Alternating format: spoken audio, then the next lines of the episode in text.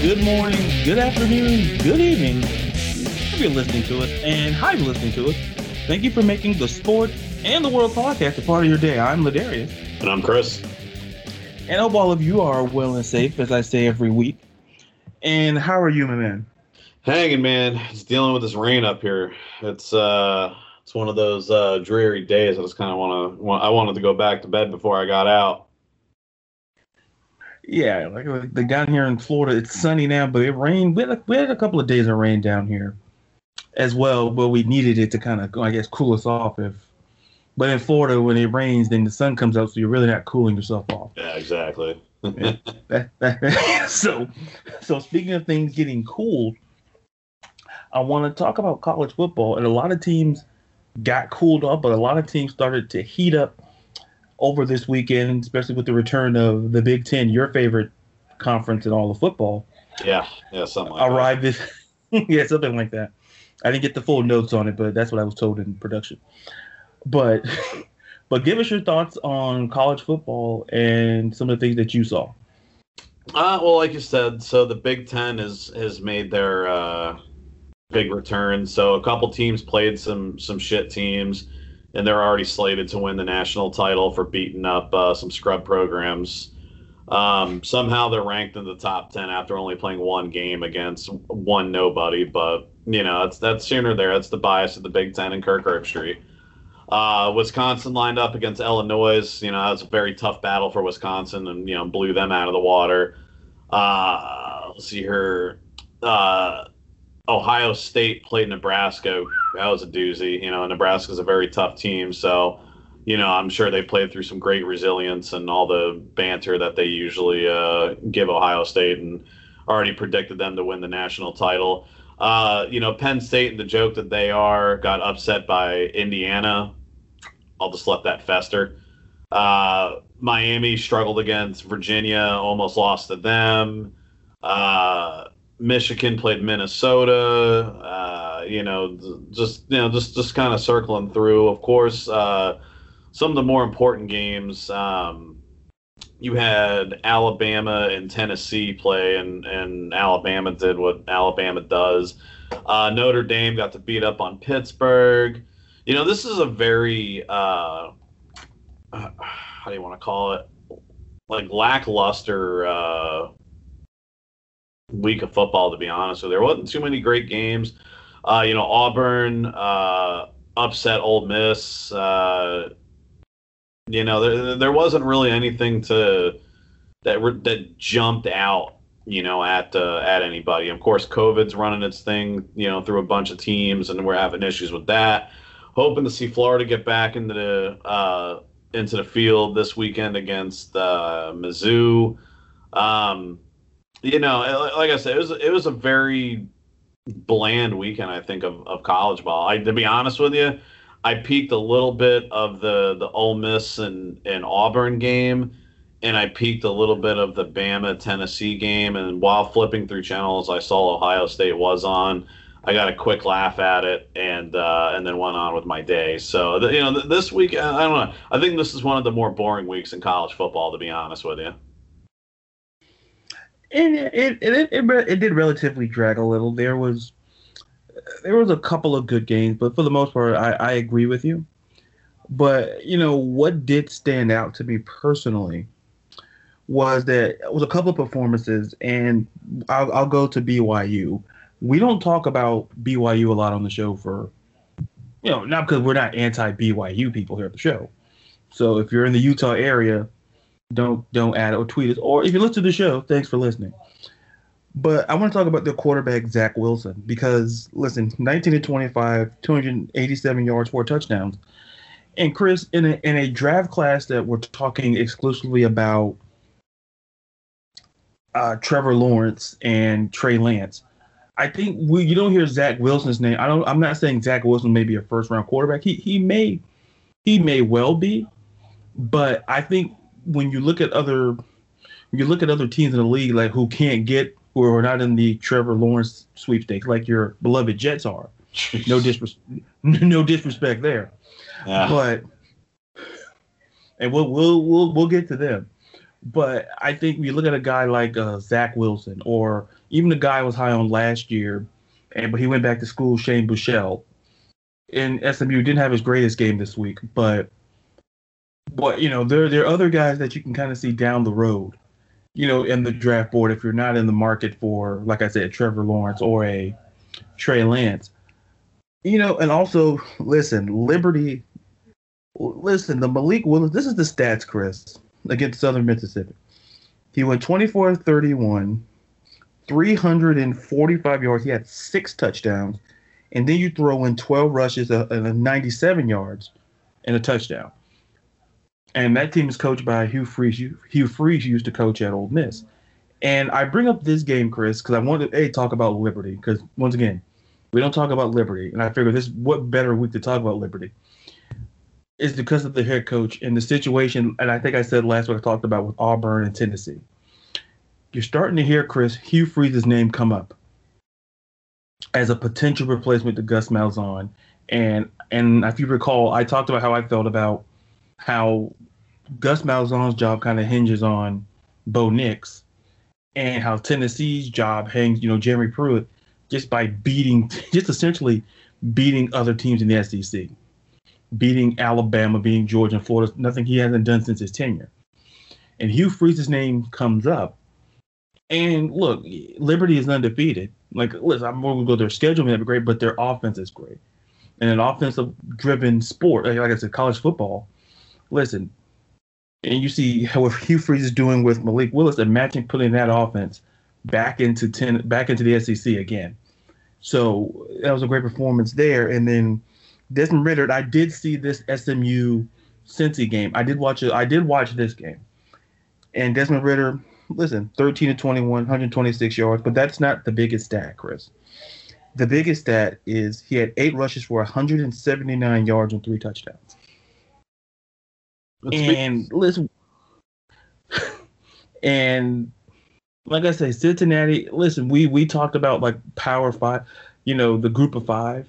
Like Cincinnati might be the best of the Group of Five schools because it might be, or, or better yet, their only hope to have a, you know, to kind of look at the playoff in the same way that Oklahoma State is for the Big Twelve. Because at any point, Chris, if they lose, then it is kind of all, all unravels because you have the Big Ten coming back there, the SEC, the AC. So especially in a shortened season, you can't so body of work matters. So you got to kind of go out and dominate.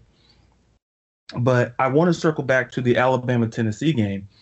Listen, Najee Harris, listen, Najee had a couple of, he had three touchdowns, 157 yards from scrimmage. But in that game, they lost one of their best best players in Jaylen Waddle, and on the kickoff with an ankle injury, he had surgery, but he's done for the year. So the question going for Alabama moving forward, Chris, is how does this affect Alabama's offense? And and my simple response is that hinges on two people.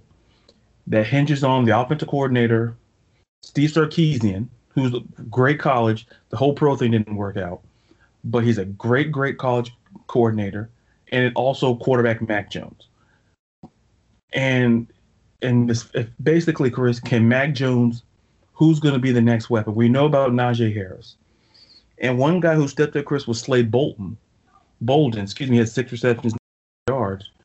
And I think Alabama's offense is going to be fine, simply because I think Nick Saban over the last couple years, Chris, he I'm not saying he's becoming this great offensive guru, but I think Chris he's understanding to open up his off. I think he's trying to get with the times, if that makes any sense.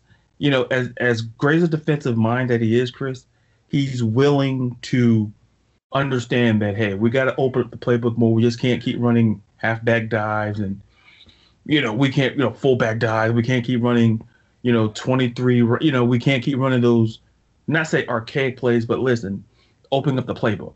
Yeah, and I think you and, and you saw that with Tua, where he was the first quarterback that I remember Nick Saban ever had that he just gave the offense to Tua. And I think and I think Tua, like the, you call it the Tua effect, we may see in Miami, you know, coming a weekend. But you see all in college, even after he left, is that Nick Saban is opening up the playbook more, which is interesting, and he's letting Sarkisian do it more. You kind of saw it when Lane Kiffin was there. I think Nick Saban doesn't want to fall behind, And this is what I say about coaching or any profession in your life. You know, the world's going to move with you. The move, the world's going to move even if you're not moving with it. And I think Nick Saban understands that. Hey, I gotta maybe a little my crotchety old ways. And listen, I have great running backs. I produce great running backs like Mark Ingram, Derrick Henry. I produce great running backs, but I can produce great wide receivers on the corners that he has. Look at Julio. Look at my guy, Julio Jones, and, and look at Calvin. So it can happen, Chris. It's just that with Alabama, my simple response is that Alabama's offense is going to be just fine. And and great transition. Speaking of things that are just fine, I want to talk about, and I think you and I talked about this off, not say off camera, but we talked about this, I think, last week, and I think we talked about it on social media, is that about the NFC West. And we talked about, Chris, just how on this division is. And I think, and I don't know if you'll agree, and I'll ask you, is that I think the NFC West, I think we both agree, is the best division in football. But my question to you when I turn it over to you is what did you see did you see anything specifically from the from the from the NFC West that that made you believe that listen, I could argue, Chris, I don't know if you agree that I could argue that quite possibly, Chris, everything in the division is could possibly be either a Super Bowl contender or kind of on the edge of Super Bowl contendership. Oh, absolutely. But that's just so so so I turn it over to you and give us give us your thoughts on what you saw in uh, week seven of the NFL. You know, so you look at look at the teams in in the NFC West. So you've got the 49ers, the Rams, the Seahawks, and the Cards. Um all all of which are are uh good programs to say the least. I think, like I said, on the bottom side of it, I definitely think are the Arizona Cardinals. And the only reason I think of that is because of age. You look at teams like the Seahawks who have very developed player leadership, like Russell Wilson and Tyler Lockett, and guys that have been on the team that have won a Super Bowl, that have been in those high pressure situations. And then you look at guys like the Cardinals who don't necessarily uh, it's it's not like that Kyler Murray is a bad player by any means, but he doesn't have the experience. And I think sometimes that experience it it, it speaks volumes, you know. I mean fits and he's got D Hop on there. Um, but in the grand scheme of things, you know, I, I still think the top of the NFC West is is going to be the Seahawks. Um, I I think I even had them as my NFC pick going into the Super Bowl. Uh, you know, going mm-hmm. against Kansas City, if I believe, and I think I also had them at the top of the division. And I want to say like the Rams and the and the 49ers were kind of just you know flimsing in the middle, and then Arizona was at the bottom. But I think in another year or two, I I, I think they might be the team to beat out west. You know, they're they're young, they're talented, they're well coached, they're good on all sides of the ball. Um, I mean, hell, they beat the Seahawks of all teams. Not you know, I mean, and then there was one. There's only one undefeated team left. Um, you know, and and they knocked Seattle off. And you know, you look at some of the line scores. Um, you know, I mean, they caught him in OT. They they snuck up on him. One of the problems, you know, Russell Wilson had uh, this past game you know, three receptions versus three touchdowns. I mean, you know, that, that's that's a one-one break. That's not something you you want to be ahead in the game. You know, like Kyler Murray, he went three-one, three touchdowns and one interception. Um, you know, you, you got it. Number one, I think Seattle's biggest uh, problem, first and foremost, is their defense. Their defense is is awful. I mean, it is it is awful. Um, so that's problem number one. If you can throw 35 points or more on the board, that's great. But the problem is, if you let the team across from you put up the same amount, then you might be in some deep shit at the end of the day. Um, but you know, both both quarterbacks. You look at Russell Wilson; he had six carries for 84 yards, went 35 for 50 for 388.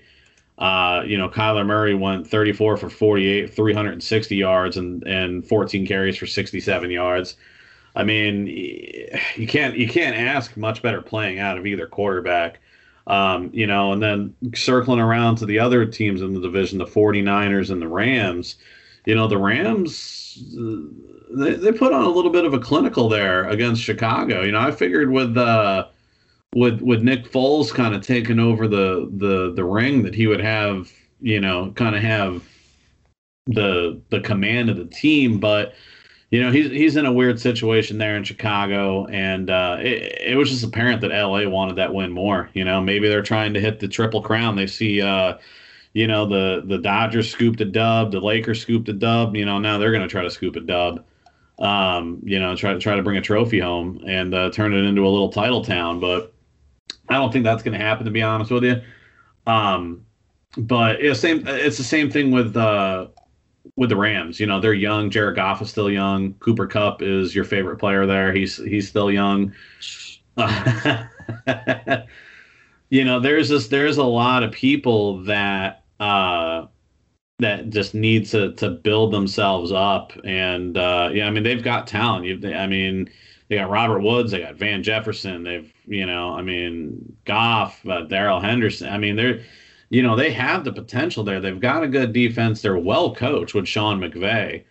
Um, for for being, you know, what they would consider a young coach, you know, I don't I don't think he's much older than us. I think he's only like 34, I want to say if if memory serves me right. Um, mm-hmm. you know, so it's it's not like he's one of these guys like Belichick that's been coaching for as long as we've been alive. I mean, he's he knows what he's doing, and you know, maybe he could be the Bill Belichick of of the next generation of football, the next 10 years, you know. I mean, opportunities are endless. Um, you know, and then going to the 49ers, um, they they pummeled New England. I mean, that was that was bad. Now, granted, you know, Jimmy G went 20 for 25, 277 yards with zero touchdowns and two interceptions. That doesn't help. Um, but then also Cam Newton chucked, he went 9 for 15, 98 yards with three interceptions. And then Jarrett Stidham went six for ten and one interception. So thankfully, um, you know, turning the ball over was definitely in favor of uh, San Fran that night instead of uh, instead of New England. But um, I, I I don't know. You know, I, I was real high on Cam Newton. You know, if you remember going into the season, I said that you know maybe this is the change he was going to need. You know, put him better in a better place mentally so on and so forth. I don't know if he's maybe still running a little ragged from COVID, um, or or what it was. You know, I, I didn't get to watch the entire game. I, I got bits and pieces of it because it wasn't locally broadcasted um, here, but that was that that was that was a rough one to to honestly sit down and watch. Um, you know the parts I did get to see it. Uh, you know, I, I still think they're they're definitely going to be the division for the NFC. Um, but you know, the other NFC division we might want to keep an eye on is uh, the South. You know, you got Tampa Bay is is Tampa Bay is looking scary. I uh, as much as I hate Tom Brady, I mean, and, and you know how I feel about that. Um, look, look at what they're doing. I mean, uh, I mean, look look at the way they played the Raiders for Christ's sakes. I mean, honestly, the only weak point, even in the, it's in the same situation. I think with the with the NFC South as it is the West. I mean, Atlanta's that weak point, but even then, I think with the right coach, Atlanta becomes competitive again. You know, it might it might take them, you know, uh, the rest of this season to get competitive. You know, again, but. uh you know, I mean, we might want to take a start taking a look at them too. Tampa's bringing everybody in. I mean, they just signed Antonio Brown. They're pulling players off, you know, star defensive tackles off the off the Jets. They've got you know Gronk there doing his thing. Uh, you know, I mean, it, that's honestly that's my wild card team. If any team besides Seattle makes it to the Super Bowl for the NFC, I'm calling New England or excuse me, Tampa Bay. I mean, as as much as it pains me to say that, I think we might witness a seventh ring for uh, for for Brady as crazy as it sounds. But look at the cast that he has around him. He's got a stud backfield with Ronald Jones and Fournette. He's arguably, I think, has the best wide receiving corps now. Antonio Brown, uh, uh, uh, Chris Godwin, Mike Evans, uh, Cameron Brate, uh, you know, Gronkowski. I, I mean, the only way you can get a better team on that is if when you're playing Madden is if you force the trade. You know, I mean that's that's I mean that's really it. That's the only way I think you you can get a better surrounding team around you. And you know, then you you look at the Saints. It's it's the Saints. It's it's the Drew Brees and and Kamara show. And you, whenever Michael Thomas decides that he's going to want to come out and play for a little bit, you know, and then the Carolina Panthers are just as dangerous. You know, I, I, I think that team next year is going to be a, a, a very interesting team to watch. You know, I mean, look how close they kept it without uh, without Christian McCaffrey and against the Saints. They only lost by a field goal at the end of the day. You know, Teddy Bridgewater, he's playing consistent. He's playing good. He's not turning the ball over a lot.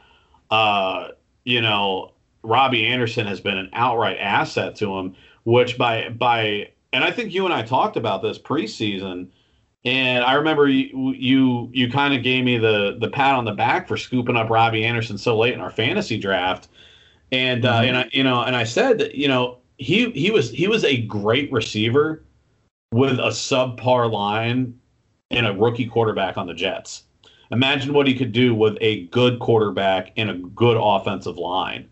And he's he's torn it up this season, which has taken the workload off of DJ Moore and the attention off of DJ Moore. But then games like last week, DJ Moore drops two touchdowns with 93 yards on him, you know.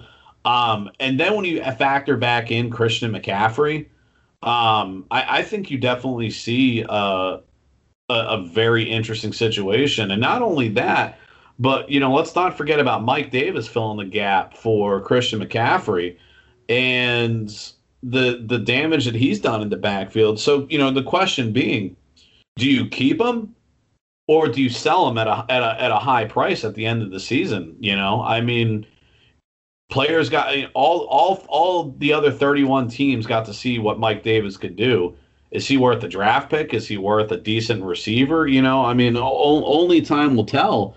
But I, I think the NFC South is another division there that you that is is abnormally strong. You know, but uh, you know who knows? Maybe I'm wrong. I, I think Chris, there's a lot of validity in what you're saying, and I want to circle back to your point about because I, I, I wholeheartedly agree when you talk about the Atlanta, you know, my Falcons. I don't have ownership in it, or me if I did, well, yeah, it kind of feels like I have, but because if I did, a lot of changes. But Chris, I think the one thing that you're seeing from the Falcons now that you didn't see from Dan Quinn, even from, and I go back, Chris, to you know, like I said, to the origin points, Chris, where you can tell, like, if you look through history, Chris, you can tell when certain civilizations start to decline. I think the Atlanta Falcons declined when it was 28 to 3 in the Super Bowl. That's when they declined. And it felt like to me that they just weren't trying to win, and Dan Quinn was not trying to win football games because it's not like they have leads; they just blow them. It's just like in baseball, Chris. If you have a Chris, if, if you if I told you a team had a five run lead into the ninth inning, any good team should win that game. But the Atlanta Falcons, they blow it. And I think now with Raheem Morris in the interim basis, Chris, you're starting to see more competition. I think you're especially seeing your Matty Ice and Julio Jones, like the Peaches and Herb song. They're reunited, Chris, and, and it feels good. It feels good to see that because you didn't always see that under Dan Quinn. Is the offense felt more open? It felt that the team was playing like a football team. But but more importantly, Chris, that NFC South division and it's great. Listen, the Falcons. Listen, I'll I'll say we're going to finish last. I'll I'm not going to be like one of these homers and say, yeah, we're going to run the table. No, listen, I'm optimistically optimistically pessimistic about the Atlanta Falcons. You guys get your dictionaries and figure out what that means. But going back to the, the NFC, like Chris, going back to the NFC South, I look at Tampa, Chris. The offense is great, but Chris, I'm going to give another shout out to Todd Bowles and that defense because you you you know how much I love me some Todd Bowles, and like listen, Devin White, your linebacker, he had three sacks in that game, Chris, against the Raiders, and and I get and I get it's about the offense and I get that, but the simple reality is, Chris, is that what makes this team scarier is that defense. And they have pieces on that defense to be absolutely great. Tom Brady is redefining what it is to be be a, a player at, at, over the age of 40. It's like outside of the only equivalent that we have, Chris, is LeBron James playing basketball at the level he is at his age. It's like when certain players reach a certain, even the great ones, Chris, you're expected to see some sort of decline. Yeah, fall off. Yeah, I mean, look at Jordan in his last years. There, there was a lot of fall off. Absolutely, and and it, it, listen, he wasn't a scrub, but it wasn't like peak peak MJ peak where he had that great ten year run. You know, the great you know six to ten year run. It's like when you look at LeBron and, and Brady. Listen, technology has a lot to do with it. But Chris, I think the willingness to prove themselves that they can still play. Because Chris, if they hang it up today, both of them will be in their respective Hall of Fames. Like no one's disputing that. When you look at Tom Brady, it's about him playing football, and and you mentioned the Antonio Brown situation, which which irks which not say yeah it does irk me for two reasons. A, he shares my name because for those who don't know, my middle name is Antonio. If you know my last name, that's why I'm a little pissed. But that's a personal reason. But secondly, Chris, I how can I put this? I just don't see how Antonio Brown fits. And and and I know I may get flack for saying that, Chris, because Tampa, if you had to say what, what Tampa's biggest strength is, I would have said was the receiving corps. Simply because of the fact that, listen, even we didn't even mention Scotty Miller you know, listen, on top of Godwin and on top of Mike Evans, you're throwing Scotty Miller, you're throwing Gronk, you still got Cameron Brate, you still got OJ Howard. There's still talent at that at the skill positions, Chris. But my problem is when Antonio Brown's always been this. Not a lot of players in their career, Chris, can say they play for arguably, arguably two of the best franchises in the NFL, but arguably in sports, the Patriots and the Steelers, and they're no longer there.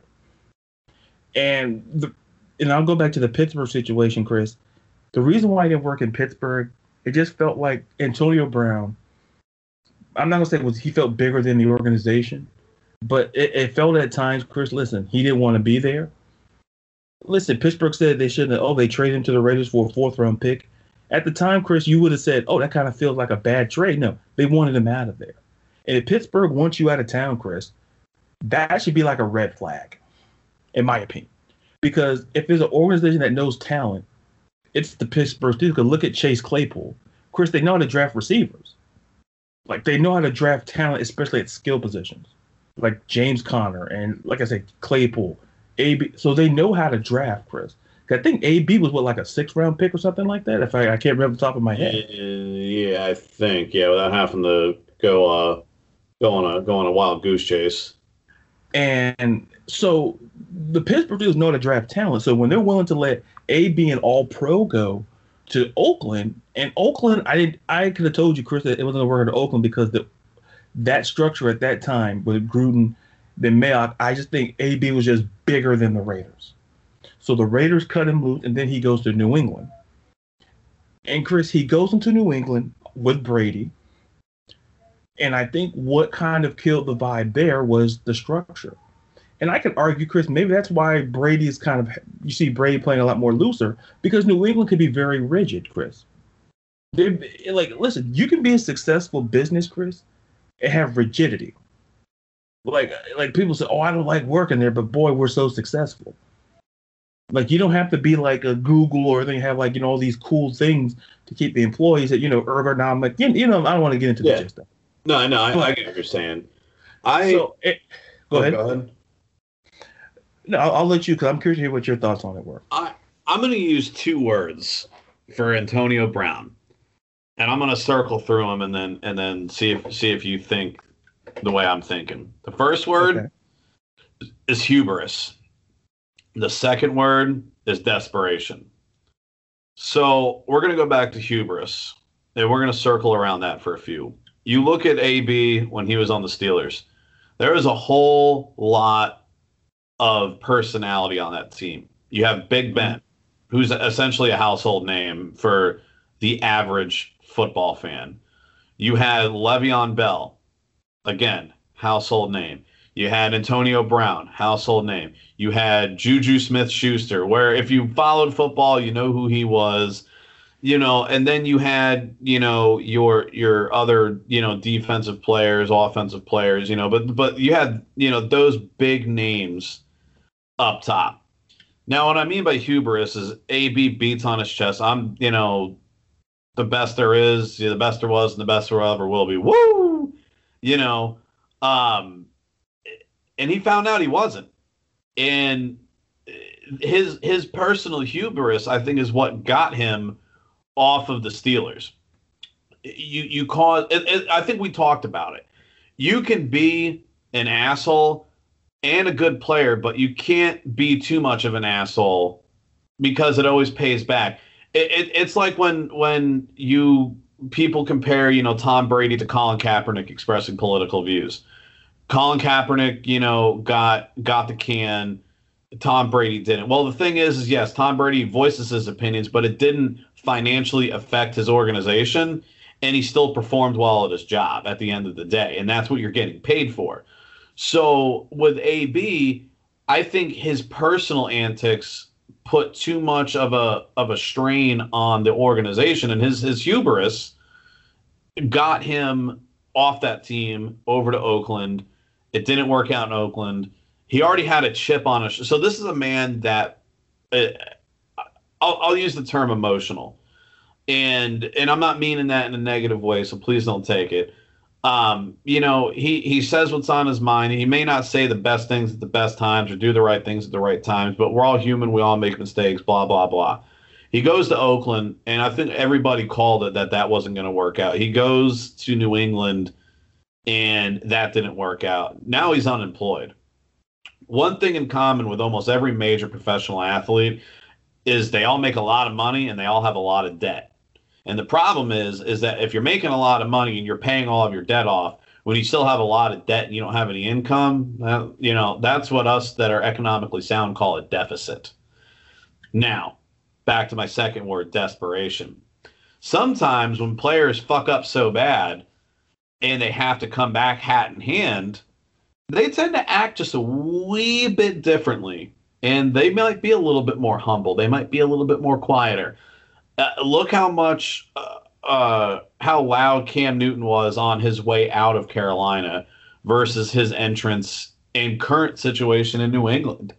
He's not the outspoken Cam Newton. And if someone takes a shot, I, I saw something that they were picking on his clothing of choice, which hey, I'm an, I'm no fashion guru, but he does dress kind of odd but he isn't the the flamboyant ish type Cam Newton. He understands that his job's on the line, his future's on the line, and if he wants to be a multi million dollar quarterback, he's going to have to to to prove why. And I think it's the same thing with Antonio Brown. Is is we passed the hubris part to desperation. The man's desperate for work. He needs the income. He needs that NFL level money and he still has a love and passion for the game. So if you have the love for something and you can learn to shut your mouth about it because of the desperation of your situation, people do things they normally don't want to do. It's kind of like, you know, with you being a tutor, I'm sure there have been a couple kids you wanted to reach across the table and just punch them square in the fucking head. Now I'm not condoning that. Yeah, yeah, we're not, we're not. Like I know that thought is. we're not condoning violence here, but yeah, you know, but but you don't do it out kind of out of desperation because you're like, well, I punched this kid in the face. I'm going to lose my job and probably go to jail, and so therefore I don't like either of those, so I'm not going to do it. And I and I think that's where AB is at. Is his attitude got him anywhere he's at, and sometimes you learn to shut the fuck up after that. It, your mouth gets you in a bad place. You return to orbit and you come back down to earth and then you realize that maybe what you did was not such a brilliant idea and then here we are That's my theory on AB, and that's why I think he'll work in Tampa. He's going to understand his place in the pecking order. Uh, Mike Evans and Chris Godwin are the receivers. He's the that that wide receiver three, and he will be an asset, but he will not stand in their way. And I and you will see. I think we'll see a different uh, a different version of him.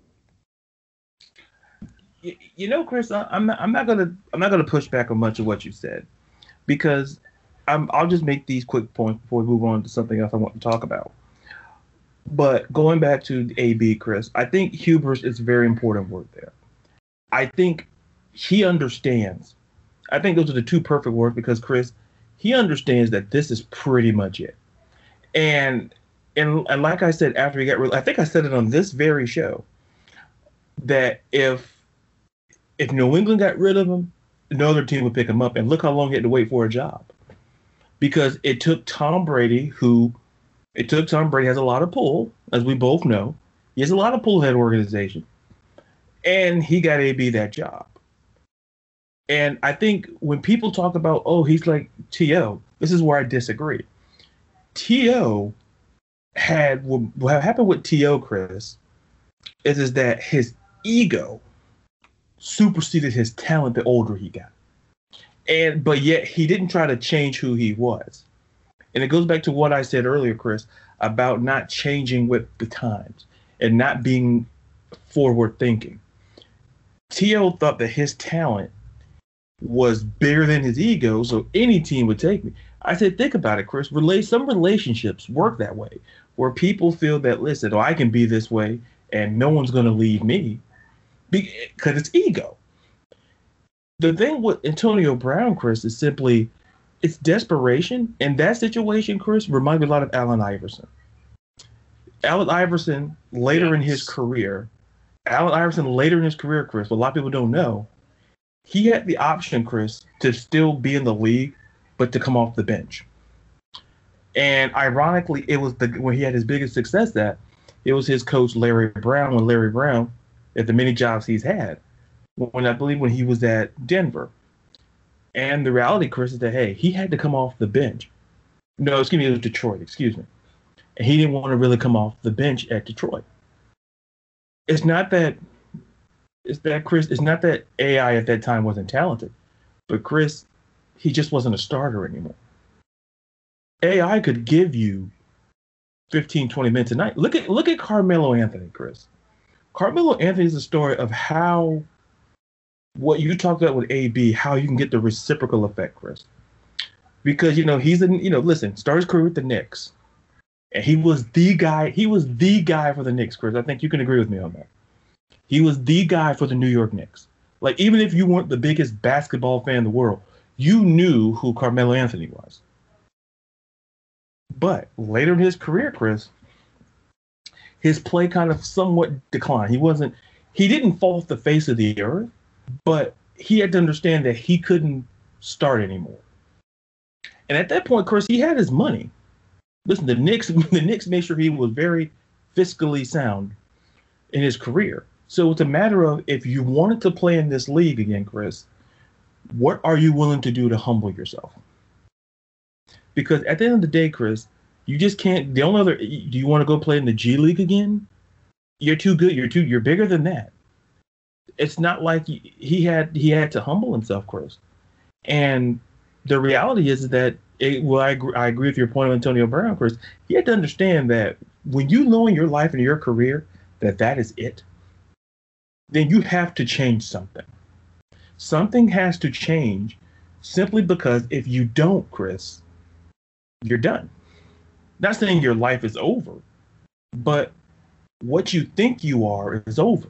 If that makes any sense, what you think you are is over, and then to realize what you really are has to come into play. And that's no different than what Antonio Brown is. And the only reason why, Chris, I'm listen, somewhere down the road I could be on the board with it, Chris. But right now, the only reason why I'm not sold is because I need to be convinced, Chris, that AB can humble himself. Because Chris, I've seen this story not once, but I've seen it twice.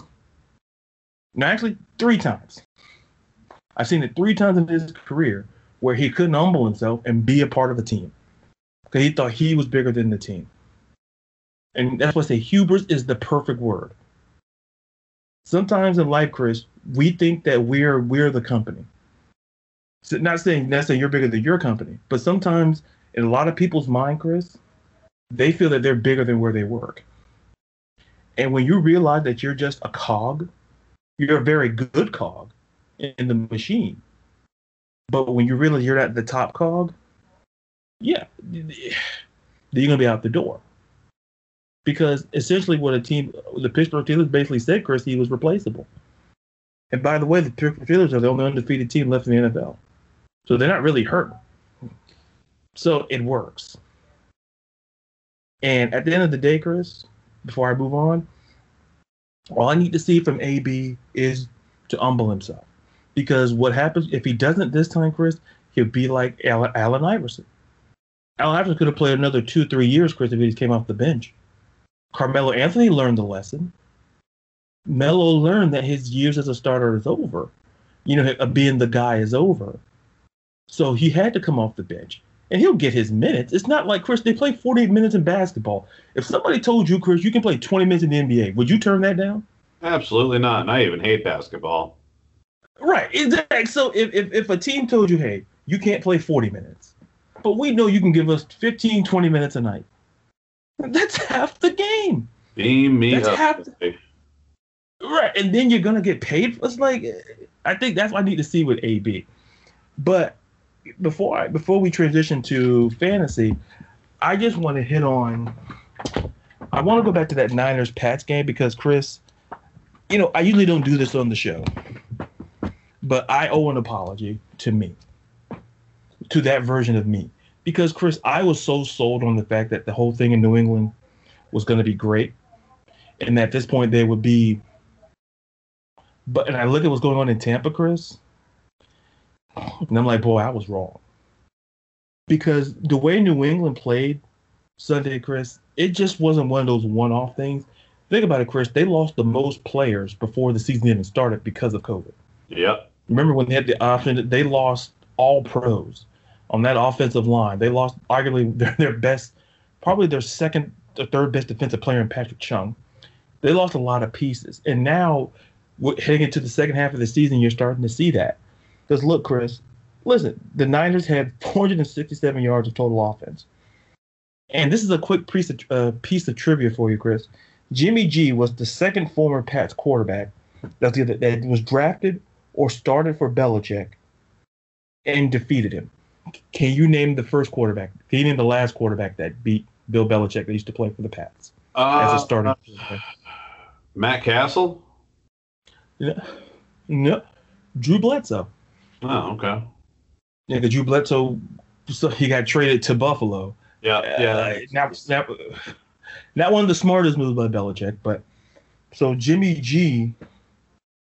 So Jimmy G. Yeah, listen, he didn't have the greatest game. I still think that's the weakest link for the Niners. But here's a here's a quick couple of stats, Chris, for New England, and just how bad that loss was. That 27 point loss, Chris, was the worst one at home since the Bill Belichick era, era since the year 2000 Mm. two straight regular season home losses. Chris, that's the first time that's happened since 08. They trailed by 20 at halftime. That's the third time they that happened since 2000.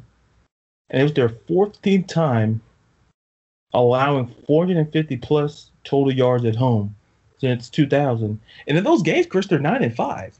So, but we got to understand those teams back in, you know, that they had then, listen, I'm not going to say the game was different then, but listen, it depends who they were down to. But the reality is, is this, Chris. If I'm a Patriots fan today, Chris, I'd panic because Cam Newton. I don't know if he's 100 percent healthy. I don't know that. You know, Belichick. Nobody knows in that organization but Cam Newton. But Cam Newton's his QBR is dropping, and you're noticing. I'm noticing in fantasy that he teams are just letting him go because I think fantasy owners know that maybe Cam's best, you know, his best games are behind him at least for this season, possibly. He maybe get picked up again if an injury happens. But the reality is simply this, Chris. If you're a Patriot fan, there's a very good chance you could finish third to the Jets. And I can't recall a time, Chris, where the Jets, excuse me, where the Patriots were the third best team in that division. Second best, I can remember, but third best, it, it's hard to fathom. And once again, I think Belichick is realizing he listen, COVID kind of hit him, but I think an argument could be made, and I'm not saying one way or the other, Chris, that Tom Brady was was more in the right than what we think than what we think he was. Because if the question came up, who was it more, Belichick or Brady? If you see the games now, Chris, you could one could make an argument. I'm not making the argument that maybe it was a little bit of more Brady than Belichick, but I have to remind people the one year Brady did get hurt, the Patriots did go 11 and 5. So I just think this year, I just think COVID hit New England. I think it's a down year in New England. I think that, listen, they only had Cam for one year. So, Chris, it's not a season where the whole thing's falling apart. I think, don't be surprised, Chris, if you see Stidham start, maybe not, maybe not the next game, Chris, but maybe the last couple of games of the season to see what they have in Stidham. Because I think they've seen enough of, of Cam Newton to know what they have in him. But that would just be that's just I'm not working the organization, but that's just be my opinion on that. And speaking of opinions, Chris, I'm not gonna lie, Chris. I had a very rough week in fantasy. I think we both did. Especially, I, I know I can speak for me and say that I did. Yeah. Let's just say I'll put it like this: when Yahoo told me I was favored. It, it, Yahoo said, "Hey, you were favored, but you lost." It hit you more in the stomach than it should have. It affected my day more than. I'll put it this way: it affected my day more than it should have. And it's because a lot of teams like, and I, I'm not going to call out certain players, Travis Kelce, but or you know the Chiefs' offense, they just all fell flat. Listen, I'm five and two. I'm not crying over it. But I think now more than ever, Chris, like I said, especially as we get the home stretch of fantasy in the second half of the season, I think we now look for players who could potentially not say decline, but we have to be we have to find red herrings. Even in the players that were you know that are locks to start, we have to find those red herrings. So I'm I'm as I listen every week, Chris, give us your start and sit because I think more so now than ever, I think teams are upset at the quite frankly, a lot of a lot of these players are just flat out underperforming. So, give us your thoughts on your starting incentive for this week, for week eight. You know, th- this one, this this is one of these weeks where, um, you got to start making decisions. Decision one is you sell your team off, you get a bunch of draft picks, and uh, you try again next season. A lot of leagues, their waiver wires are next the uh, next Monday or excuse me trade trade deadlines or I think like next Sunday or next Monday. Um, one of the leagues I'm in, I've got to make that decision, and I'm sitting in a deficit in that league, which I normally don't do. Um, even in my own personal league, I'm right there with you. It was the the fantasy gods were not in my favor. Um, However, I've I've got more divisional wins, so that's what at least keeps me in in line and in check. But we're still uh, we're we're still treading some uh, some deep water. This week, like I said, you as your your team owner, you gotta you know. I'll tell you what I do. I look at I look at the league. I look at who's ahead of me, who's next to me, and then who's behind me. Um, I worry about who's next to me more than anybody else because those are the teams that are the real dangers. Sometimes you get some guys that are lucky and they might be undefeated at this point, or they might be uh, uh, with a one loss, you know, um, and you might not catch up to them. They've almost secured their playoff spot. Um, you know, so you got to be more about minding your own business, watching the person next to you. Uh, the people that are behind you, uh, don't worry too much about them. You know, they're not going anywhere. If anything, they're probably going to start selling you players for draft picks, and they might try to help you. Um, and then circling on that point, is that something you might want to start looking to do? Um, I'm not gonna lie. I, I I have I have a couple methods that I use. One is at this point I'll just tank the rest of the season, get as many draft picks as I can, and hope for the best and prepare for the worst.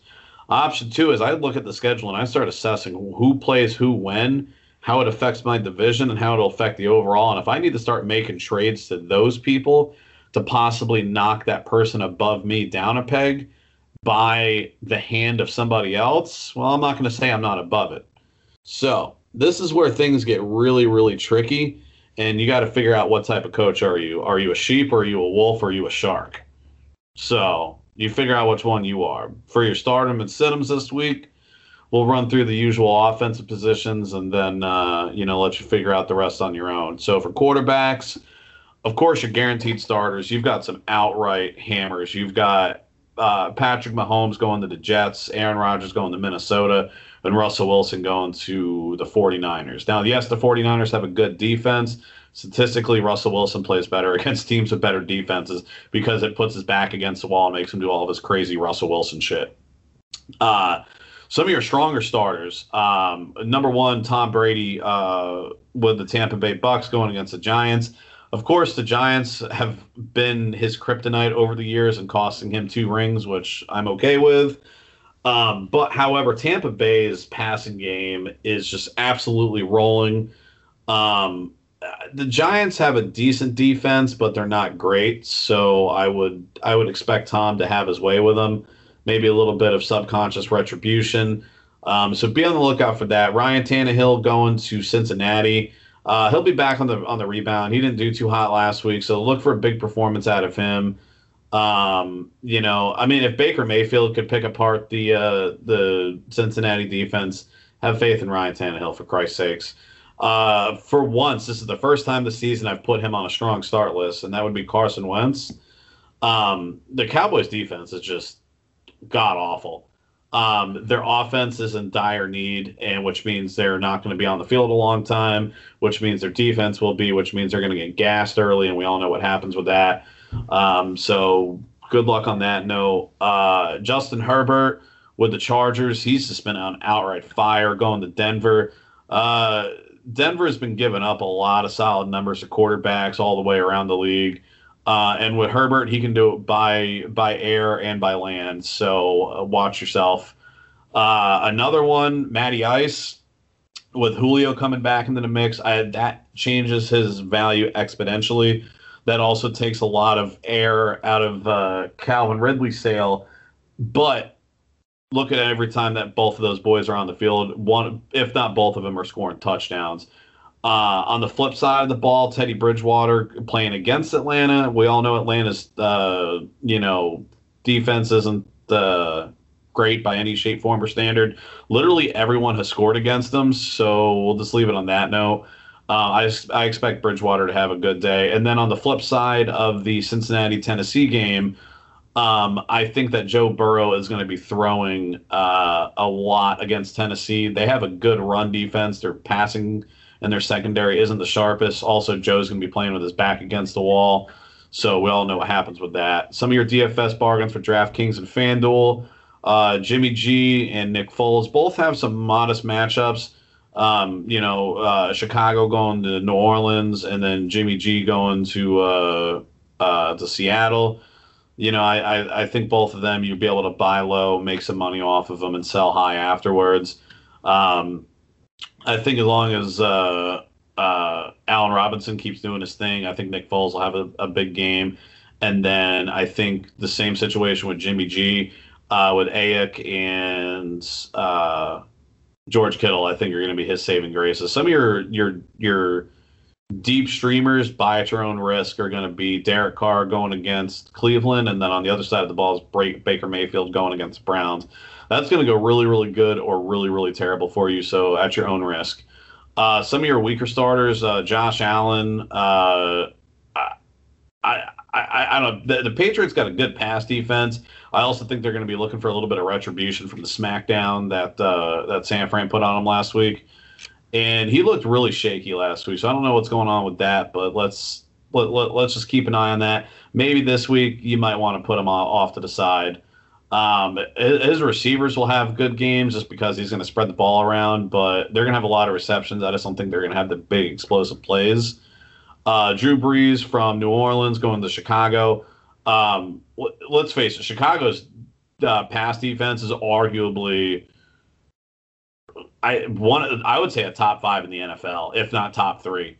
Um, the only defense that, that shows more legitimacy, I think, and to a point than the Saints defense is Tampa Bay's. Um, and then also a Drew Brees still not having Michael Thomas running around. I think that's going to be detrimental to him. Um, Kirk Cousins going to Green Bay. Um, I think he'll put up points, but I he I had him on the fringe. So this is this is that point where you look at it and you pull your putter out and your pitching wedge out, and you're going to make a decision once you look at the hole, figure out you know how, what kind of terrain you got, how deep the grass is. You know this one this one, I may take the safe shot and, and use my pitching wedge and kind of give it a little love tap onto the green. Um, I think Kirk Cousins will put points up. He'll probably throw for you know 250 yards. He'll put a couple TDs on the scoreboard. But he starts turning the ball over, and Aaron Rodgers does Aaron Rodgers shit. Then that's going to get pretty ugly for for Kirk really quick.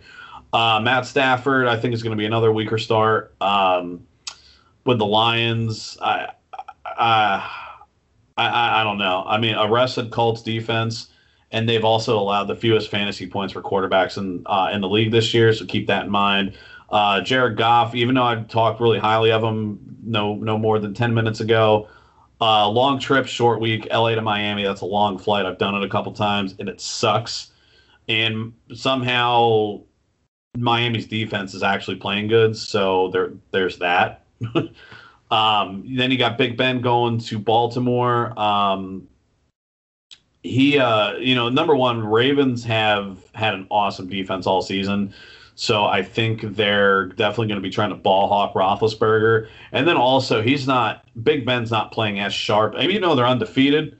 I'm not going to say they're not going to win, but he's not putting as many yards on the board as, as normal. So um, this might be one of those games. If you got Big Ben, maybe throw him off to the side. Uh, Cam Newton, uh, going to Buffalo, uh, yeah, we, we talked about that situation, so we'll just leave it there. And then your traps, same thing, uh, that can go really good or really, really bad for you. I forgot to group these guys earlier with uh, with the other knuckleheads. Um, but Philip Rivers and Daniel Jones. Uh, Daniel Jones, I, I think he might try to surprise and come out early and get you a lot of early fantasy points but I don't think he's going to be a long term solution for that game. If you're in an absolute jam and you need somebody, good luck. I'll just leave it at that. Um, shifting gears, going down to the running backs. Of course, your normals, your Dalvin Cooks, your Aaron Joneses, Alvin Kamara's, Kareem Hunt, Zeke Elliott, Todd Gurley, Mixon, if he plays. Um, uh, you know the, the the typical rundown. If you if you don't know who these guys are by now, just just stop it. Um, some of your stronger starts, uh, making his debut against his former team is Le'Veon Bell. Uh, this is a revenge game. This is Le'Veon Bell. He's going to run that ball so far up Adam Gase's ass. He's going to taste the the the leather. He is going to taste the strings, the the, the laces, everything. He is going to taste that football. Bell is going to have a huge game and expect him to get a huge workload because CEH has fallen down. He hasn't been able to get in the end zone. Le'Veon Bell's got experience, speed, charisma, and he's got a lot of hate in his heart right now. And if you've watched any Star Wars movie, when you're when you're that angry, Force lightning happens, and expect some Force lightning from Le'Veon Bell. Uh, Ronald Jones and Leonard Fournette, I think both of those dudes are going to be a, a the, the the dynamic duo uh, going against the Giants. Giants are terrible run defense, and I think they're going to prove them. Um, D'Andre Swift from the Lions going against Indy. Um, I think that he'll definitely have an amped up game, and I think he's just out there to prove something that, that, that he can go out and go do some damage. And I definitely think that he's going to get the, the majority of the uh, uh, of, the ball carries. Um, JaMycal Hasty or Tevin Coleman from 49ers. Um, if if Coleman's back, uh, I would definitely put him in a, a, game time decision. So please keep your watch of uh, uh, of your players. Make sure that you're making the right right choices there.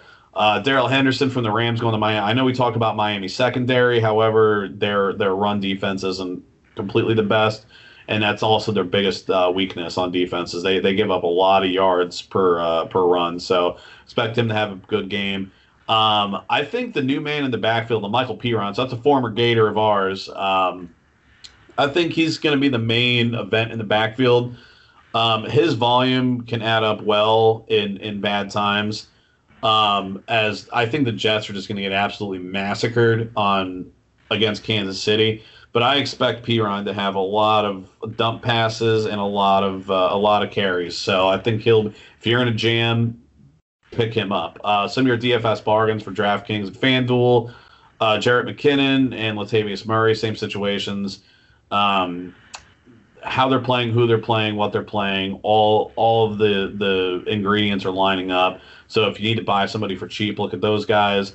Uh, some of your weaker starts, Melvin Gordon going against the Chargers. Uh, revenge game narrative aside, I think the Chargers just have a, a, a good run defense that are going to stiffen him out and, and, shut him down early. Uh, David Montgomery from Chicago going against New Orleans. Um, New Orleans defense is pretty nasty, and Montgomery looked pretty bad against Los Angeles last week. So unless if he scores, he's he's going to be a waste of time and money for you. Um, uh, Devin Singletary and Zach Moss. It's hard to trust any of them. Um, I, I, I don't know. I mean, I, I think that this game is going to be a very odd one to watch just because of the situations. Um, and if you have any offensive player from uh, from Baltimore, go ahead and sit them. Um, they've got a, a, tough run defense. Um, let's just let's just keep our minds in the back of that. Uh, some of the other ones now. So we were talking about um, uh, the Seattle Seahawks. So Carlos Hyde is uh, the the new front face for the running back position uh, for Seattle right now with Carson going down on injury. Um, I'm I'm pretty curious to see how he's going to do. I, I think that he's going to be a decent start, but I think it's going to be uh, a little weak. So, you know, I'm also he's got his hamstring issues, so I don't even know how much playing time he's truly going to get. If you got AP with the Lions, like I said, with D'Andre Swift getting more carries of the rock, I think that uh, this is going to turn into the D'Andre Swift show, and AP just isn't going to even be playable. Uh, any any Patriots running back going against Buffalo, I think just go ahead and sit them and then every single Giants running back position, go ahead and set them against Tampa Bay. I know I'm not being uh, too optimistic this week, but I'm sitting you guys with some uh, harsh realities.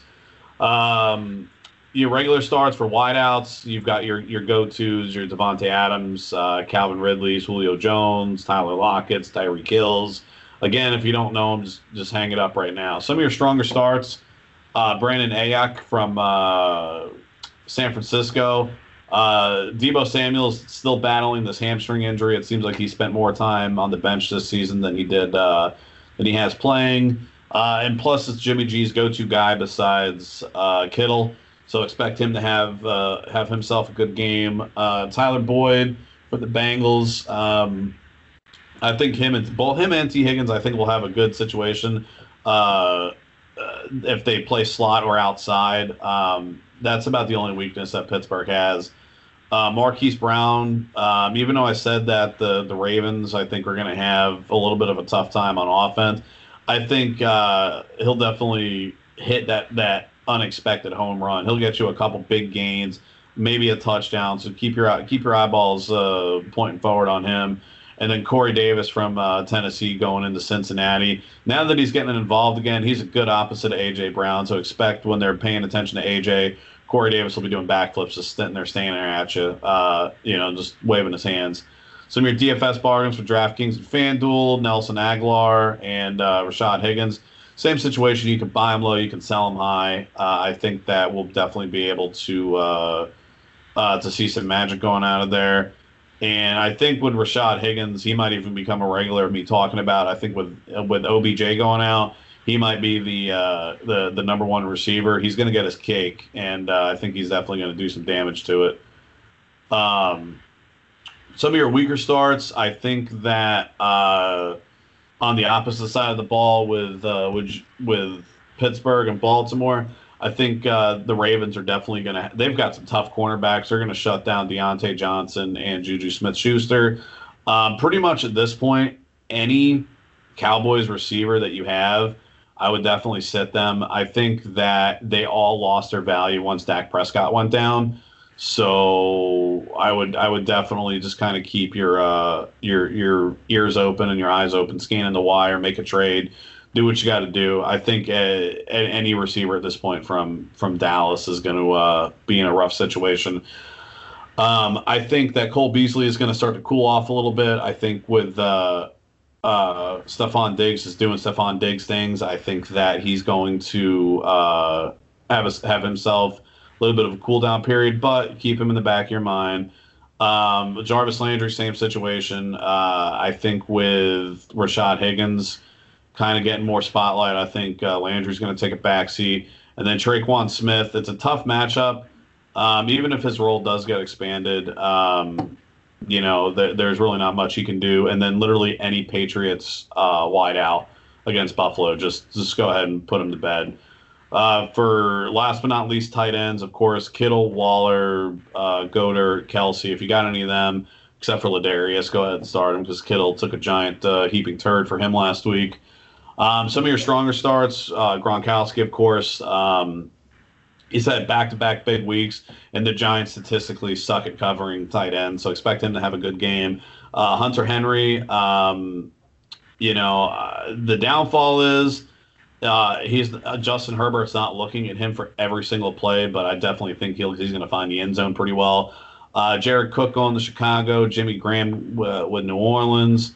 Um, I think it's a revenge game. Uh, you know, a lot of revenge games this week. You notice I have a, a, a track here.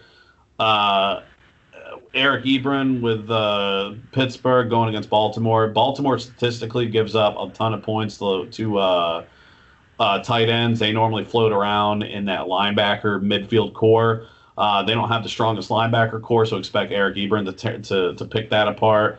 Um, Dalton Schultz, even though I don't consider him a receiver because you know he's sitting at that tight end position, I think he's going to be the only productive pass catcher because he's going to be that safety net, that that comfortable blanket. Uh, and then I expect uh, Mike Gesicki to have himself a good week. They they he's essentially Miami slot receiver. And I think with Tua getting his first official start, he's not going to want to go out there and try to sling the ball 100 yards down the field. He's going to want those quick little five and out, five and out passes, and tight ends are good for that.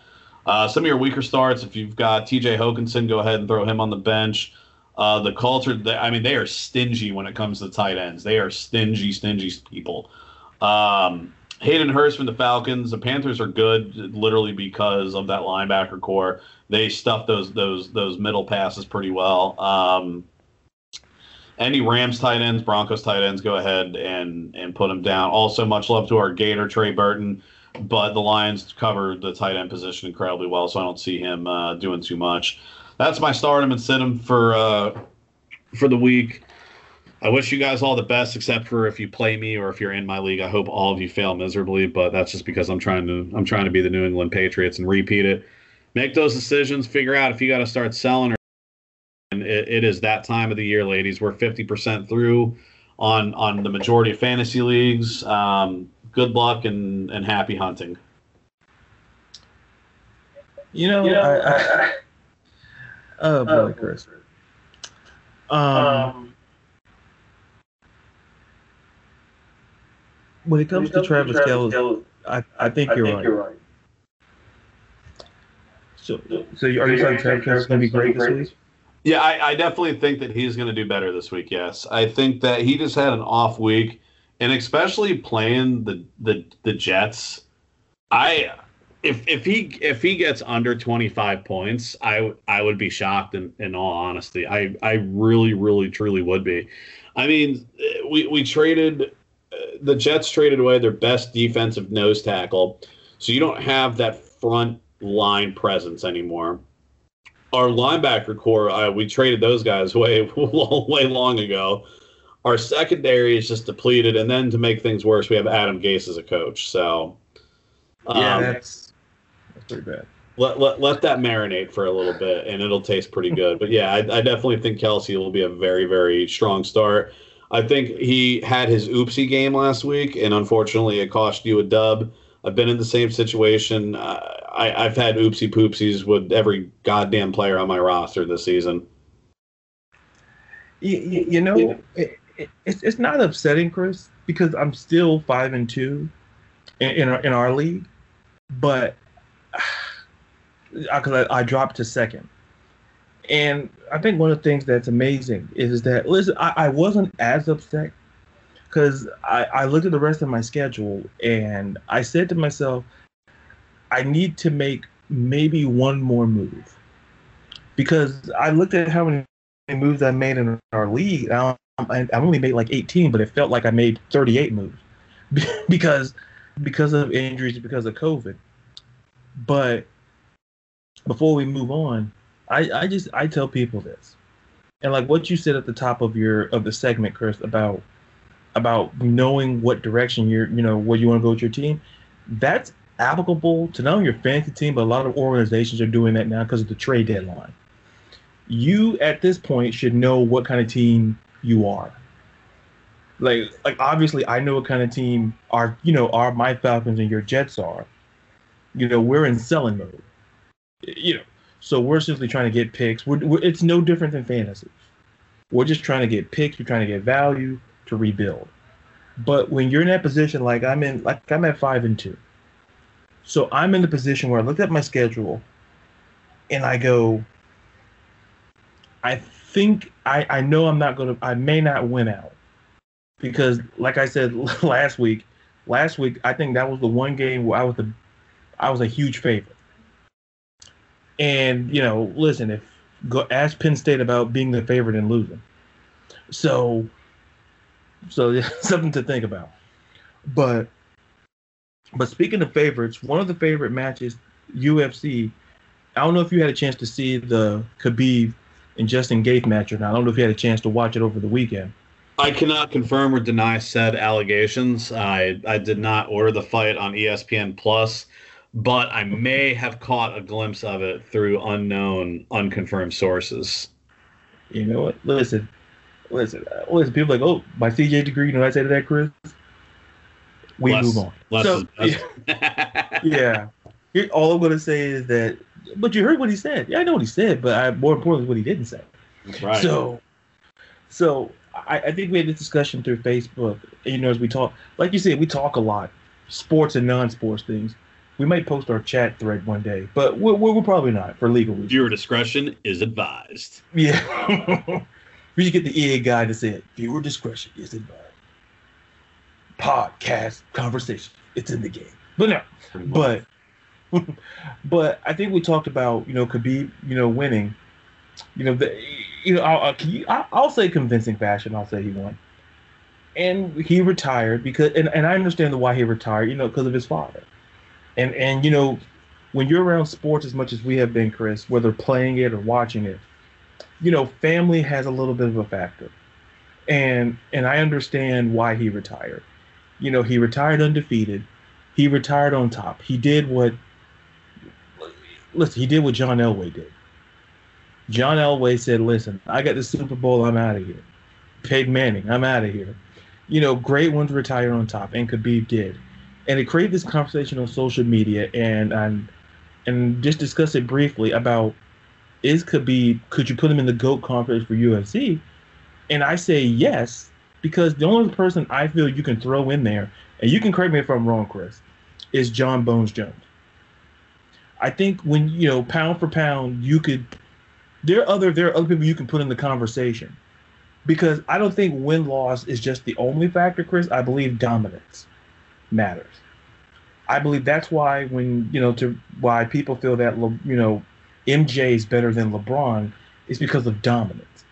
And while LeBron may have dominated the East, the fact of the matter is that LeBron was the best player in the same in the league at the time where he was playing guys like Barkley. He was playing guys like Stockton and Malone. He was playing Isaiah Tom. He was playing a lot of talent. Go look at that dream team if you need further proof on that. Because for the record, the lead scorer in that dream team was Charles Barkley. Fun little nerdy fact. But my question to you is, Chris, where do you where do you see what is Khabib legacy to you in UFC? You know, uh, I mean, he's definitely there. So first and foremost, I'm a, you, you know I'm a numbers guy, and he's undefeated. That that speaks volumes. Now, granted, he's he's 29 and 0, um, but he's never lost a fight. I think he fought. I want to say 12 times in the UFC. I may be wrong on that. Um, yeah, I, I didn't prepare a, a, a, ton of notes on this one. Um, but you know, it's one of the few times I, I, almost want to speak emotionally instead of instead of logically. Um, but you know, Khabib, he came out every every pay per view and and he did what he said he was going to do, and that's win. Um, you know, I, I I think that he is the true definition of a mixed martial arts fighter. You look at some of the other guys that have been put into the UFC Hall of Fame, even though they're MMA, they were wrestlers, they were boxer, kickboxers. You know, uh, uh, Chuck Liddell. Chuck Liddell had, you know, he definitely had a ground game. I'm not going to sit here and say he didn't, but let's face it, if standing toe to toe with Chuck Liddell, you were putting yourself in a situation that wasn't healthy for you. Um, you know, Khabib is just, he's one of those guys that's an all around fighter. Um, he can wrestle, he can go to the jujitsu route, he can kickbox. You know, I mean, he he he he could finish you in a number of ways. He's won by knockout. He won this fight. You know, uh, you know, a, a minute and thirty four into uh, the second round, he choked choked uh, Justin Gaethje out with a triangle choke, and um, you know, uh, as far as him being the goat, I don't know. I mean, he definitely cut his career a little early, I think, and I completely understand why. Family comes before anything and everything. And if if he felt that in his heart, mind, and soul that it was right for him to honor his word to his to his mother and whatever else, I 100 I, I, I respect that. I will never, never, never talk about that. Um, mm-hmm. It sucks, you know, from uh, from a, a viewer standpoint. You never want to see someone like that go down early. That would be like Mike Trout retiring halfway or, or Derek Jeter retiring in the early 2000s or you know you, you never want to see somebody go out when you know the level of potential is there or like when when Michael Jordan left the Bulls for the first time and went and played baseball. I mean, it just it it shocked the world. I you know maybe we'll see Khabib again. I don't know. Um, whatever he chooses, that's 100% on him. Um, but you know, comparing him to to Bones, uh, that's that's a pretty uh, you know a, a pretty big uh, pretty big pair of shoes to fill. Um, I mean, Bones, he's got his own personal issues that's I think prevented him from being an even bigger goat in the UFC um, mm-hmm. with his substance abuse issues and things like that. Um, you know, I, I, don't. This is a hard one to call whether to say he I, he he's a goat but not the GOAT, if that makes sense. I definitely want to see this man in the UFC Hall of Fame, but I don't think that he's just going to be the best fighter of all time. I, I definitely have some people on, on that list of uh, Anderson Silva, GSP, Randy Couture. You know, there there's there's some legends that I, I that I think if they were to fight in today's world, it would have been hundred percent. That they would have. I mean, they'd have goddamn action figures. But the UFC was, if you remember back 10 years ago, ESPN laughed at the fact of ever talking about the UFC. Mm-hmm. Yeah, they did. They, they were, at it. They were like, no way in hell. It, this it's it's a it's a, a barbaric thing. now they essentially own the UFC in, in a very long drawn out way.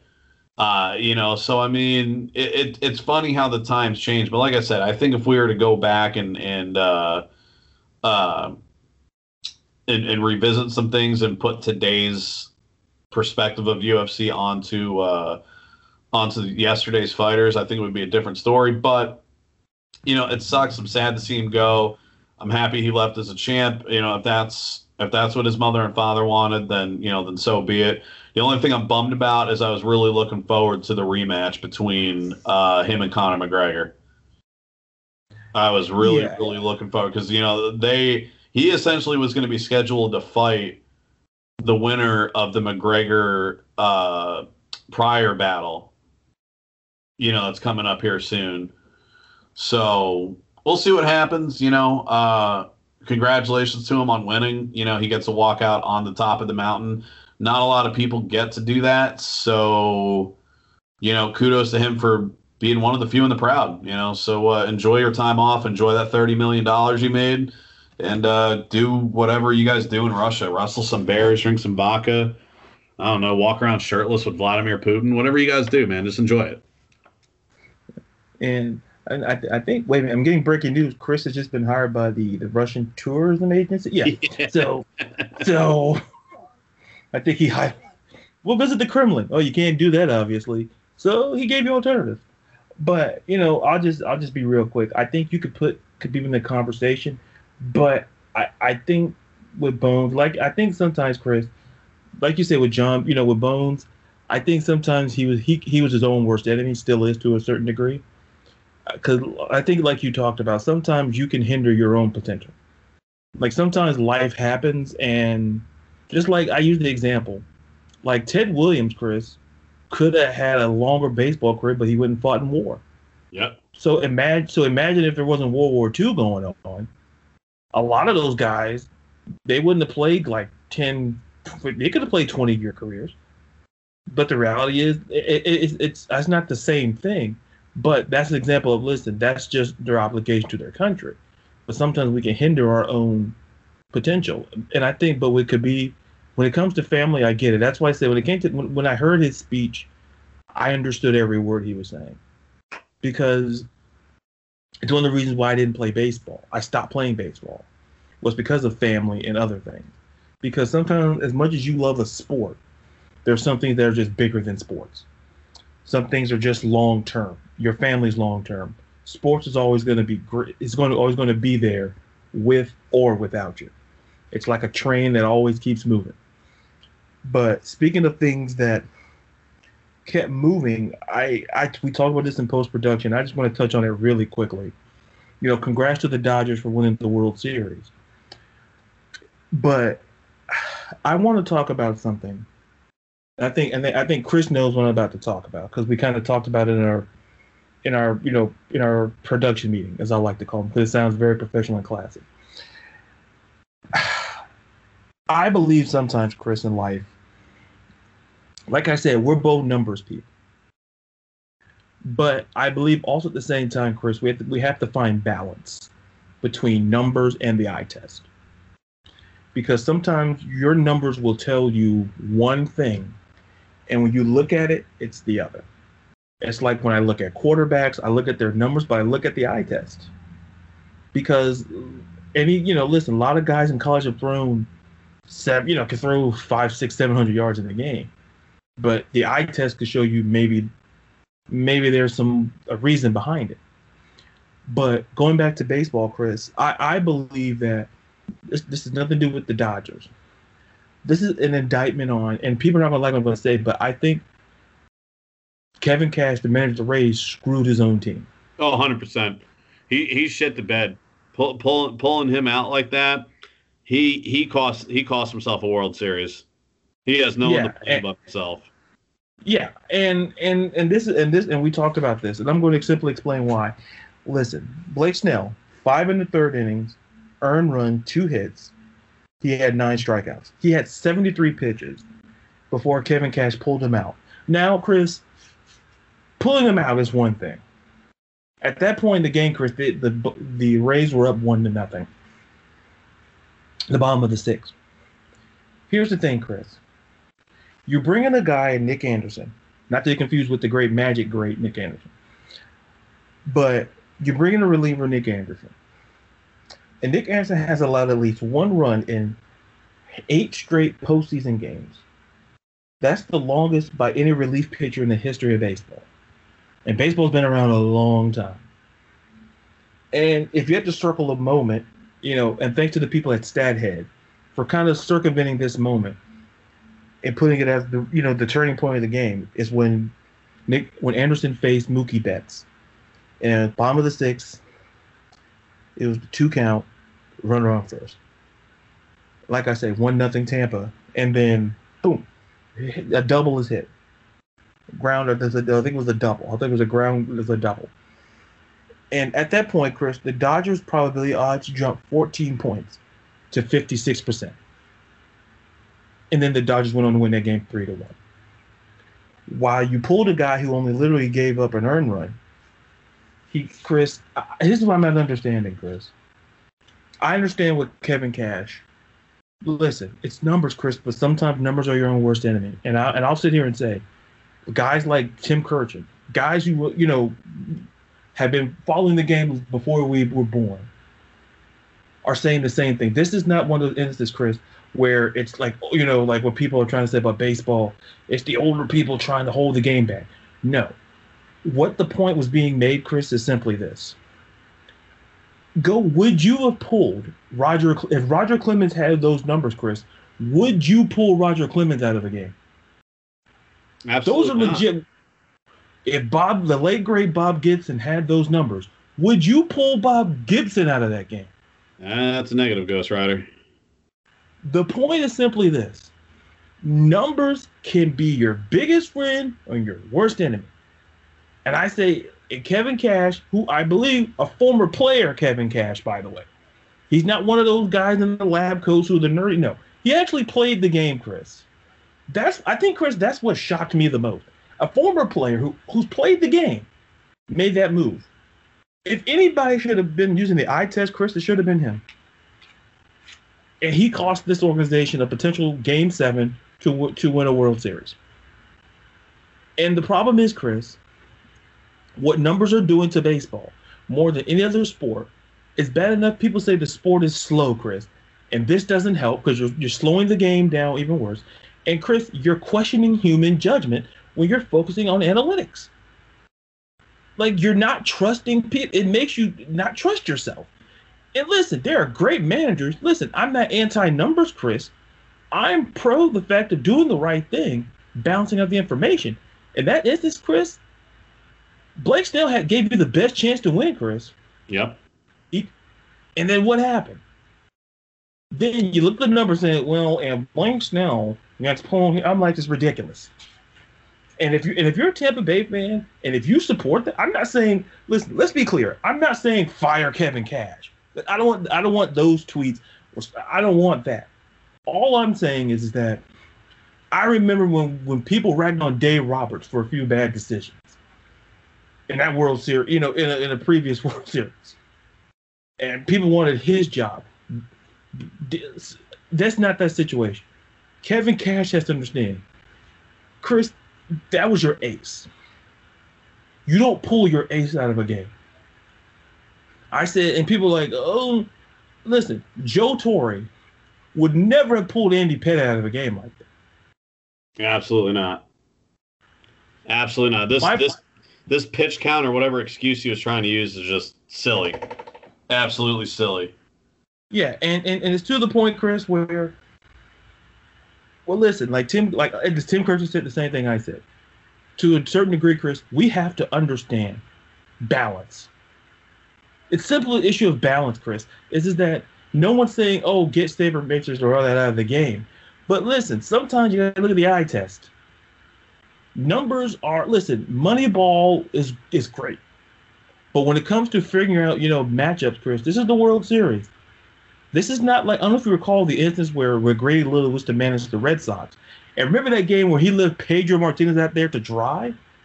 That's an instance where the eye test should have told you to pull him out of to pull Pedro out of that game against the Yankees. Yep. At that point, the Yankees were just taking him to the cleaners.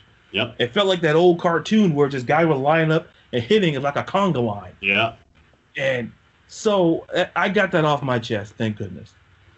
But but before I before we wrap up, I just want to talk about because we don't talk about wrestling and I'll just be real quick. I watched the Hell in a Cell pay per view over the weekend, and I, I was wa- I was watching that and watching Sunday Night Football. So I guess you could say my night was full. So, and I just want to say a few things. It's just that that pay per view. First and foremost, Roman Reigns. Wrestling fans will know this. Chris, you can take a. If you want to take a walk, Chris, you can take a walk. But if if is he still there? He's still there. No, I'm here, man. I'm just listening. I'm listening. I got you. I'm. I don't know. I'm not going to abandon ship. I thought Chris was going to take a walk. We're like, oh, I'll see you later. But but listen, like for Roman Reigns, who's arguably the you know one of the part of the face of that company, put on a great match, that rivalry with his cousin. And I wasn't on board with the idea of a potential Roman Reigns The Rock match at WrestleMania. I was like, there's no way in the world you could pull it off. But after what I saw at that at that pay per view, Chris, I'm like, if you can pull it off, I'd watch. But that's one thing. And then listen, the women's match. Listen, the SmackDown Women's Championship match between Bayley and Sasha, two of the best wrestlers, not just in the company, but you could argue in, in wrestling today. Always put on a great match. Sasha won. That rivalry's over, but I don't feel it's over. And overall, Chris, I felt a lot of storylines either ended or potentially led to something else. And listen, people wrestling is not the same without fans, and I get it. But wrestling is a sport that listen, it's entertainment. But these dudes, listen, these men and women can go and beat the crap out of each other. And listen, but there's a story to it, and it was pulled off perfectly. And I, for one, look, I've been watching it 25 years. And a lot of wrestling people who dedicate podcasts to wrestling said the same thing I did that that pay per view was pretty good. So this is just me, the, the fan for 25 years. I'm letting you people know. Listen, we can knock WWE, AEW, whatever, but understand that you kind of got to grade this on the curve. Like there's a pandemic, people. There's it's, it's real life happening, happening to real people. And listen, all I'm saying, the Hell in a Cell pay per view for what it was, it exceeded the expectations I had, and that's and I stand by that. And for the record, listen, I'll continually say this, just on a personal note. I that's why I, said I went and bought a mask. I don't know if you've seen the picture I posted with me buying the, the Fiend mask, you know, the safety mask, because I love wrestling. I like the Fiend. I like potentially where they're going with that too. But that's my. I sound like you this week, Chris. I I sound like you. It's like where I talk about other. Like, I don't know. It's not Freaky Friday. Tomorrow's Friday. but but I, said, I sound like Chris. It's like but I just wanted to throw that in there. And anything else you want to say before we wrap up, my man? Uh we got Atlanta, Carolina playing tonight, man. Who you uh who you rolling with? Jesus, I was afraid you were going to ask me that question. It's like, can I sneak off the show without answering that question? but, Chris, but Chris being the Chris being the Mike Wallace journalist of his generation is going to ask me the tough question. You know what, Chris? My gut, which has never let me down, is telling me Atlanta could win this football game, and I, am going to go with Atlanta, not because I don't think, t- I, not because I don't like Carolina, because Car- Matt Rhule has this team playing so great without their best player that it's scary good. But I think Atlanta has been a lot more competitive, and if you kind of ignore that game against Detroit, where for the record, Todd Gurley, who's been in the league a long time, should have known to fall at the goal line to run the clock out. I'm not gonna get angry. I, I went off on Twitter. I'm not gonna get that angry about it again. But I think Atlanta short week for both teams. I think, I think Atlanta picks themselves up. I think Matty Ice may have a good game. So I think I think the key to this game is going to be Matty Ice and Julio Jones in the direction, and he'll go from there. So I'll go with Atlanta. What about you? You know, this one I I am legitimately split down the middle. So I, I, I would absolutely love to see Matty Ice do his thing, especially the Calvin Ridley, just because of my own uh, pretentious reasons. But the only thing that scares me just a little bit in this game is it's going to be windy and it's going to be rainy. Mm-hmm. So uh, the ground game, I, I don't know. I mean, I don't want the homeboy falling short of the goal line again. Um, you know, and then with Davis, Davis has been on fire, but he started to fall off a little bit. I, you know, honestly, depending on how bad the weather is, if if the weather is is less shitty than I think it will be, I think Atlanta walks away. If it's just an outright mud bowl, I think Carolina is going to uh, uh, squeak this one by. I, I, you know, I, I agree with that simply because because of two things of what you said. I think the weather, and plus, Chris, I think Teddy Bridgewater being more mobile is a little X factor there as well. So that's a kind of an Yeah. extra extra piece of that running game as well. Besides, you know, Davis as well. So. So once again, as we wrap up, check us out on social media. Go to at Sports the World on both Twitter and Instagram. Go to our Facebook page, facebook.com slash sports the world, and there will be a poll question this week on the site and on on social media platforms. And you can check me out on my personal Twitter at Ladarius underscore Brown, and Chris at and what's your what's your Twitter handle again, Chris? Uh, pretend UFC Twitter. Listen, because I, I tell people because people say I can never find it. Listen, it's like Narnia. It exists, but it really doesn't exist. But you have to kind of go. So it is. It, it's there, folks, but it's hidden. But and so just a reminder. This time, I believe this time next week.